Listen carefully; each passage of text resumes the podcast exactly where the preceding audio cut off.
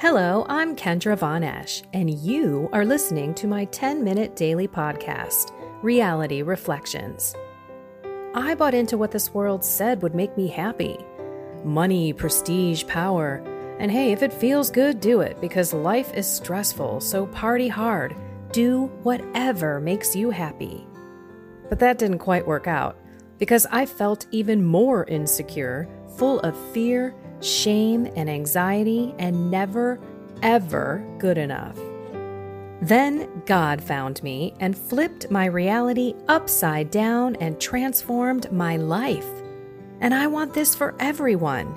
So I left my executive career to help others find true acceptance, supernatural peace, joy, and love that only comes from a relationship with God.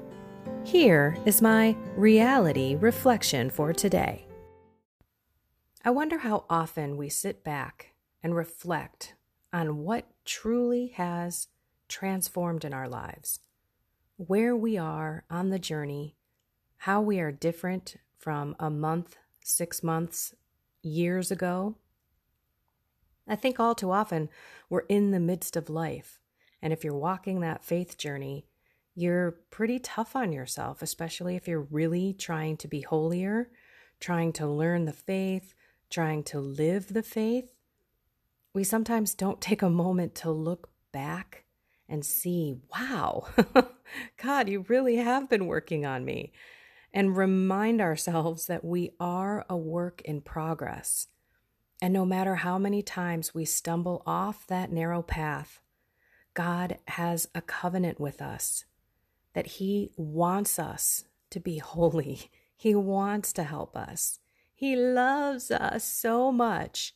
And the readings today made me feel so grateful, made me stop and say, Thank you, Lord, for loving me in spite of myself, in spite of how I take you for granted or override your will for me, or don't thank you enough. So let me read it because it's it's awesome. In case you haven't read the readings, it's Ezekiel chapter 16, verse 1 through 15, verse 60 and 63. The word of the Lord came to me Son of man, make known to Jerusalem her abominations. Thus says the Lord God to Jerusalem By origin and birth, you are of the land of Canaan. By the way, Cain and Abel. Cain killed Abel. Canaan, not good. Your father was an Amorite, and your mother a Hittite. I'm sure I didn't say that right. As for your birth, the day you were born, your navel cord was not cut. You were neither washed with water nor anointed, nor were you rubbed with salt, nor swathed in swaddling clothes. No one looked on you with pity or compassion to do any of these things for you. Rather, you were thrown out on the ground as something loathsome the day you were born. Then I passed by and saw you were weltering in your blood. I said to you, Live in your blood and grow like a plant in the field. You grew and developed. You came to the age of puberty. Your breasts were formed, your hair had grown, but you were still stark naked. Again, I passed by you, and saw that you were now old enough for love. So I spread the corner of my cloak over you to cover your nakedness. I swore an oath to you, and entered into a covenant with you. You became mine, says the Lord God. Then I bathed you with water, washed away your blood, and anointed you with oil. I clothed you with an embroidered gown put sandals of fine leather on your feet. I gave you a fine linen sash and silk robes to wear. I adorned you with jewelry. I put bracelets on your arms, a necklace around your neck, a ring in your nose, pendants in your ears, and a glorious diadem upon your head. Thus you were adorned with gold and silver. Your garments were fine linen, silk, and embroidered cloth. Fine flour, honey, and oil were your food. You were exceedingly beautiful, with the dignity of a queen. You were renowned among the nations for your beauty, perfect as it was, because of my splendor, which I had bestowed on you, says the Lord God. But you were captivated by your own beauty. You used your own renown to make yourself a harlot, and you lavished your harlotry on every passer-by, whose own you became. Yet I will remember the covenant I made with you when you were a girl, and I will set up an everlasting covenant with you, that you may remember and be covered with confusion, and that you may be utterly silenced for your shame when I pardon you for all you have done, says the Lord God. Some kind of tough words at the end there, but God's basically saying, Look, I'm not going to forget what I've done for you, my child, my daughter, my son. You have betrayed me. You've turned your back on me. You've taken all these gifts that I've bestowed on you and have made them your own, maybe flaunted them in front of other people, been selfish, um, you know, pleasure seeker, me, me, me, me, not helping others, not loving your neighbor, this kind of stuff. Or sinning all the time and completely turning away from me. But He's going to remember it. He's going to pardon us for all we have done. I think really what the message today is about is to look at the beauty and the transformation and the love and his mercy that that has come into your life since he touched your heart. And all of us can thank him for all of the blessings and the graces in our lives and try to do our best every moment to be a better person, to call on Him to give us that grace to forgive someone, to give us that grace to have patience, to work on our anger. And let's always remember sacrifice. The best way to show someone you love them is to sacrifice for them. Maybe you don't really want to rub your spouse's feet.